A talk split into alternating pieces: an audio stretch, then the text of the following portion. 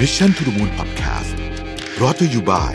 ห้ามพลาด 2 คอร์สเรียนออนไลน์ใหม่จาก Mission Academy ทั้งคอร์ส Enhancing Productivity in the Digital Era ที่สอนโดยรวิทย์หานุสาหะ และคอร์ส Improving Leadership Skills for the Future สอนโดย Dale Carnegie Thailand สมัครหรือรับรายละเอียดเพิ่มเติมได้ที่ Line OA at Mission to the Moon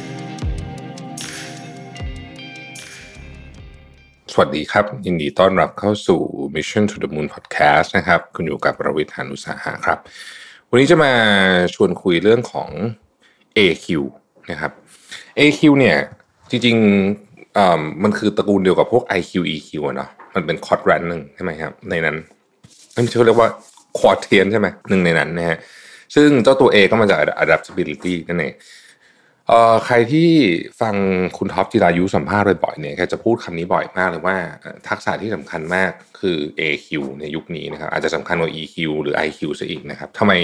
ทำไมคุณท็อปถึงพูดแบบนั้นแล้วจริงๆหลายคนก็พูดแบบนั้นนะฮะไม่ใช่เฉพาะคุณท็อปคือทุกวันนี้เรายอมรับว่าเราอยู่ในยุคที่การเปลี่ยนแปลงนะครับหลายอย่างเนี่ยมันเยอะมากแล้วมันอยู่ในระดับที่สูงมากจริงคือ ถ้าเกิดว่าพูดภาษาแบบ อาจารย์นาซิมทาเลก็ต้องบอกว่ามี black swan เยอะมาก เยอะจริงๆนะฮะมาบ่อยจนไม่ไม่รู้จะเรียกว่า black swan นั่นแล้วหรือเปล่าด้วยซ้ำเรามีอะไรที่แบบไม่เคยคิดว่าจะเห็นก็เห็นนะฮะแล้วคงมีอีกเยอะและเหตุการณ์พวกนี้มันก็ส่งผลกระทบต่อความเชื่อพื้นฐานดั้งเดิม ส่งผลกระทบต่อวิธีการทำนายแบบเดิมๆนะครับวิธีการทำนาย เช่น เราอาจจะเคยเชื่อว่าโอเค เราสามารถฟังนักวิเคราะห์บางเรื่อง ในประเด็นเรื่องของค่างเงินได้อย่างสบายใจ แล้วก็วางแผนการเงินเรื่องของการซื้อของอะไรได้แบบค่อนข้างจะโอเค แต่ทุกวันนี้เราจะเราจะเห็นว่าโอ้โห เอาแค่เรื่องแค่เรื่องค่างเงินอย่างเดียวเนี่ยผู้เชี่ยวชาญเก่งๆนะคนในฝีมือในวงการหลายผมก็ทายผิดมันผิดมันคือมันยากมากขึ้นนะว่างั้นเถอะนะฮะแล้วก็มันมีความเปลี่ยนแปลงเยอะมากเราอาจจะเห็นอยู่ดีแอปดัง ๆ อาจจะถูกถอดออกจาก App Store หมดเลยก็ได้ ถ้าเกิดว่าอเมริกาไม่พอใจจีนขึ้นมาเช่น TikTok อาจจะถูกถอดออกจาก iOS ก็ได้ก็ได้ก็เป็นไปได้ อะไรอย่างเงี้ยคือ คือของพวกนี้เนี่ยมันเกิดขึ้นมาตลอดนะฮะเพราะเนี่ยไอ AQ เนี่ยมันคือความสามารถในการที่จะ adapt แปลว่าอะไร แปลว่าในการทำงานเนี่ยมันคือการทิ้งของเก่าเรียนของใหม่ ไม่ใช่เรียนของใหม่อย่างเดียวนะฮะเรียนของใหม่อย่างเดียวเนี่ยก็ถือว่ายากประมาณหนึงแล้วแต่ผมพูดมาตลอดว่าการอันเลินหรือว่าทิ้งของเก่าที่เราเคยรู้มาเนี่ยอันนี้ยากที่สุดเลยนะฮะสมมุติว่าเราจะเราต้องสมมตินะเราเรียน supply chain มา แล้วเราต้องอันเลินวิธีการทำ supply chain แบบเดิมทั้งหมด คิดดูสิว่ามันยากขนาดไหน เพราะเราทำเราทำ supply chain มา 20 ปี แล้วมันก็มีหลักการของมันอยู่ แต่ว่าตอนนี้มันใช้ไม่ได้แล้วไอ้หลักการนั้นมันถูกฉีกทิ้งไปแล้วเนี่ยนั่นแหละมันคือเหตุการณ์ที่เกิดขึ้นตอนนี้จริง ๆ เพราะฉะนั้นเนี่ยบุคลากรที่องค์กรยุคใหม่ต้องการเนี่ยจะต้องมี AQ เป็นเรื่องที่สำคัญมาก เพราะว่าปัญหาเดี๋ยวนี้ใช้ IQ EQ อย่างเดียว แก้ไม่ได้ไม่พอ ต้องมี AQ ด้วยนะครับ เพราะเนี่ยมันก็มีผู้เชี่ยวชาญ ด้าน human resilience คนหนึ่งเนี่ยนะฮะผู้สร้างแนวคิด AAQ เนี่ยที่ชื่อว่าดร Paul Stolz เนี่ยแกบอกว่าคนในองค์กรเนี่ยมี AQ อยู่ 3 ระดับด้วยกันนะฮะเรียกว่า quitters campers แล้วก็ climbers นะฮะเรามาเช็คกันดูว่า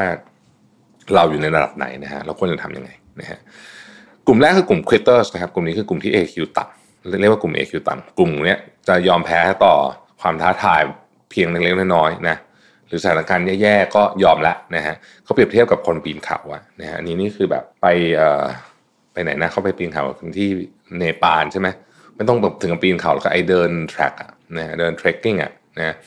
ไปถึงเอ่อโอ้โหเห็นโอ้ของเห็นลูกหาบหาบของแล้วบอกว่ามีคนเล่าให้ฟังว่า โอ้ตลอดทางเดินเนี่ยจะไม่ได้อาบน้ำเลยเนี่ยก็อะควิดยอมไหมไม่ไม่เอาดีกว่าแบบนี้ไม่ไหวนะฮะยากเกินไปนะ เนี่ยแม้ว่าจะตั้งใจจะมา จะจะทำให้สำเร็จตั้งใจเหมือนความตั้งใจมีนะฮะแต่ว่าความสู้น้อยมากนะครับเพราะจะถอดใจง่ายนะฮะไม่คิดถึงความเป็นไปได้อื่นๆในการแก้ปัญหา หรือเราจะเรียกว่ากลุ่มนี้คือกลุ่มที่มี fixed mindset ก็ได้ จริงๆมันก็คล้ายๆกันนั่นแหละนะก็คือไม่ยอมปรับเปลี่ยนตามโลกที่หมุนไปนะคืออยากไปนะ แต่ไม่ยอมเปลี่ยนนะฮะนี่กลุ่มแรก quitters ซึ่งองค์กรส่วนใหญ่ ถ้ามีกลุ่มนี้เยอะคือเรียบร้อยแน่นอนนะครับ ไม่ต้องห่วง แต่ส่วนใหญ่องค์กรส่วนใหญ่ไม่ได้มีกลุ่มนี้เยอะองค์กรส่วนใหญ่มีกลุ่มที่สองเยอะเรียกว่า campers ครับกลุ่มนี้เป็นกลุ่มที่มี AQ ปานปานกลางนะฮะ campers ก็คือคนที่ไปตั้งแคมป์นั่นเองนะฮะคนกลุ่มนี้นี่เป็นกลุ่มที่พยายามฝ่าฟันอุปสรรคในระดับหนึ่งเข้าใจนะว่าต้องเปลี่ยนแปลงนะครับเข้าใจแต่ถึงจุดหนึ่งถึงระดับหนึ่งเนี่ยบางทีก็จะถอดใจแบบพอละแค่เนี้ยพอละ ประมาณเนี้ยฉันพอใจแล้วนะครับรู้สึกว่าตรงเนี้ยปลอดภัยดีแล้วไม่อยากไปไกลกว่านี้ละนะครับ เขาก็จะมีความสุขกับชีวิตแบบราบรื่นของเขาอะอยู่ในโซนประมาณนี้นะครับ ไม่ไม่อยากรับมือความท้าทายนอกกรอบนี้แล้ว คือที่ผ่านมาก็รับมือมาพอสมควร แต่ว่านอกกรอบเนี้ยไม่เอาแล้วไม่ไหวแล้วซึ่งจริงๆประมาณนี้ก็ถือว่าต้องใช้คำว่าก็จะเป็นคนส่วนใหญ่ในองค์กร เพราะว่ารู้สึกว่ามันมีจุดที่เหนื่อย มันมีจุดที่แบบเฮ้ยไม่ไหวมันแค่นี้พอเหอะนะฮะก็ก็ประมาณหนึ่งนะเป็นแคมเปสก็คือตั้งแคมป์ไป อันนี้จะเดินไปเดินไปเดินทางแล้วก็ไปตั้งอยู่ที่ Everest Base Camp ที่จริงๆ Everest Base Camp นี่ก็ไปยากมากนะครับ คือเป็นการเปรียบเทียบที่ไม่ค่อยดีเลยคือเอาว่าไปตั้งแคมป์อยู่ที่ตีนเขาแล้วกันแหมไปเอเอเอ Everest Base Camp นี่เกินไปนะเอาตั้งเขาที่ปีนปีนปีนปีนตีนเขาแล้วกันนะประมาณนี้ยังยังไม่ปีนเขานะครับกลุ่มสุดท้ายคือ climbers เป็นกลุ่มที่มี AQ สูง พวกนี้เรียกว่าเป็นนักล่าความสำเร็จเลย คือแบบฉันจะปีนนะไปถึงคือยังไงก็ไปปีน ไม่ไม่ถอดใจ ปีนไปล้มลุกคานกิ้งตกลงมา ก็จะปีนขึ้นใหม่ๆนะครับแล้วก็จะหาวิธีใหม่ๆเสมอนะครับไม่ยอมล้มเลิกจนกว่าจะทำสำเร็จสำเร็จแล้วจะเอาอีกนะฮะแล้วก็เป็นคนมองโลกในแง่ดีแล้วก็กระตือรือร้นด้วย คือมีความตั้งใจมั่นคงอะไม่ไม่ไม่ถอดใจง่ายไม่ไม่เหมือนสองกลุ่มแรกที่ถอดใจจะไม่ถอดใจง่ายนะครับ เพราะฉะนั้นเนี่ยคนกลุ่มนี้เนี่ยก็จะเป็น high performer เราก็จะเป็นคนที่ยืนอยู่บนคลื่นของความเปลี่ยนแปลง คือโต้คลื่นความเปลี่ยนแปลงได้อย่างสนุกสนานนะครับการศึกษาของคุณ พอลโชสเนี่ยเขาบอกว่า 90%ของคนทำงานอยู่ในกลุ่ม campers คนส่วนใหญ่จะอยู่ในกลุ่มนั้นนะครับเพราะว่าจะเจอ safe zone เนี่ยจะอยู่ตรงนั้น แต่ถ้าเกิดว่าความท้าทายใหม่เนี่ยมันใหญ่พอ ก็พร้อมที่จะปีนป่ายกลายเป็น climber อีกครั้งหนึ่งนะครับจะมีแรงใจกับมันลุกขึ้นมาสู้อีกครั้งหนึ่งซึ่งความท้าทายพวกนี้เนี่ยบางทีมันก็อาจจะเป็นมาจากข้างในหรือมาจากนอกก็แล้วแต่มันมันแล้วแต่จริงๆนี่มันมันตอบยากมากนะครับว่ามันจะมาจากไหน คือผมก็เคยเห็นคนบางคนที่ อายุสี่ห้าสิบแล้วก็อยู่ดีก็ลุกขึ้นมีมีไฟทำธุรกิจใหม่แล้วก็มีนะอันนั้นก็มันก็คงมาจากหลายสาเหตุ ในฐานะคนทำงานเนี่ยเราจะสามารถพัฒนา AQ ให้กับตัวเองและทีมได้ยังไงนะครับในหนังสือ The OS Principle ซึ่งเขียนโดย Roger Connors นะฮะ Craig Hickman แล้วก็ Tom Smith เนี่ยได้อธิบายถึงวิธีการที่จะช่วยพัฒนา AQ ให้กับตัวเราเอง ผ่าน 4 ขั้นตอนด้วยกันเขาเรียกว่า see it own it solve it แล้วก็ do it นะฮะ see it เนี่ยคือยอมรับว่าเราต้องทำอะไรบางอย่างแปลว่า ต้องทำความเข้าใจก่อนว่าเฮ้ยโอเค การเปลี่ยนแปลงอะไรต้องเกิดขึ้นนะครับ เข้าใจตัวเองเข้าใจทีม เข้าใจปัญหาว่าทำไมเราต้องลงมือทำคือถ้าเราไม่ทำเราจะเกิดอะไรขึ้นนะครับ แล้วเราจะก้าวข้ามข้ามปัญหานี้ไปได้อย่างไร อันนี้คือ see it own it คือรับผิดชอบต่อสถานการณ์นั้นๆนะฮะมันเป็นเรื่องปกติที่หลายคนเนี่ยไม่อยากเปลี่ยน ไม่อยากเจอความท้าทายใหม่ ๆ แต่ถ้าเราไม่ลองเจอความท้าทายเลยเนี่ย เมื่อถึงคราวจำเป็นที่เราต้องทำมันเนี่ย เราจะมีสิทธิ์ล้มเหลวสูง ถ้าเกิดว่าเราไม่เคยแบบ พูดง่ายคือสมมติไม่เคยปีนเขาเลย เวลาต้องปีนจริงๆเนี่ยเราจะมีสิทธิ์ล้มเหลวสูงแล้วสถานการณ์ส่วนใหญ่ตอนนี้เนี่ยมันมักจะมาเวลาที่เราไม่พร้อมนะครับถ้าเราไม่เคยซ้อมมาเลยเนี่ยนะฮะแล้วเราพยายามจะเปลี่ยนเยอะๆเนี่ยโอกาสล้มเหลวมีสูงนะครับ เพราะฉะนั้นเนี่ยเราต้องเข้าใจสถานการณ์ว่า เออ มันมันมันเป็นสถานการณ์ที่เราต้องต้องเรียนรู้ร่วมกัน แล้วก็ต่อสู้กันไปนะฮะแล้วมันก็จะมีแบบนี้อีกเรื่อยๆนั่นเองนะครับเป็นความรับผิดชอบของเรา solve it นะครับหาวิธีรับมือกับปัญหา เมื่อเราพยายามจะหาวิธีแก้ปัญหาเนี่ยเราต้องถามตัวเองอยู่เสมอว่า what else can we do what else can I do อันนี้เป็นคำถามที่สำคัญมาก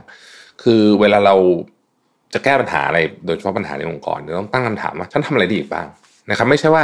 ก็โปรโตคอลเดิมเป็นแบบนี้มันมาแบบนี้มันก็ได้แค่นี้แหละนะครับไอคนแบบนี้เนี่ยมันแก้ปัญหาอะไรไม่ได้ คือนึกออกไหมฮะก็โปรโตคอลเขียนไว้แบบนี้ มันก็ทำได้แบบนี้หนึ่งสองสาม ก็ต้องทำอย่างนี้ คือมันไม่ได้อะคือ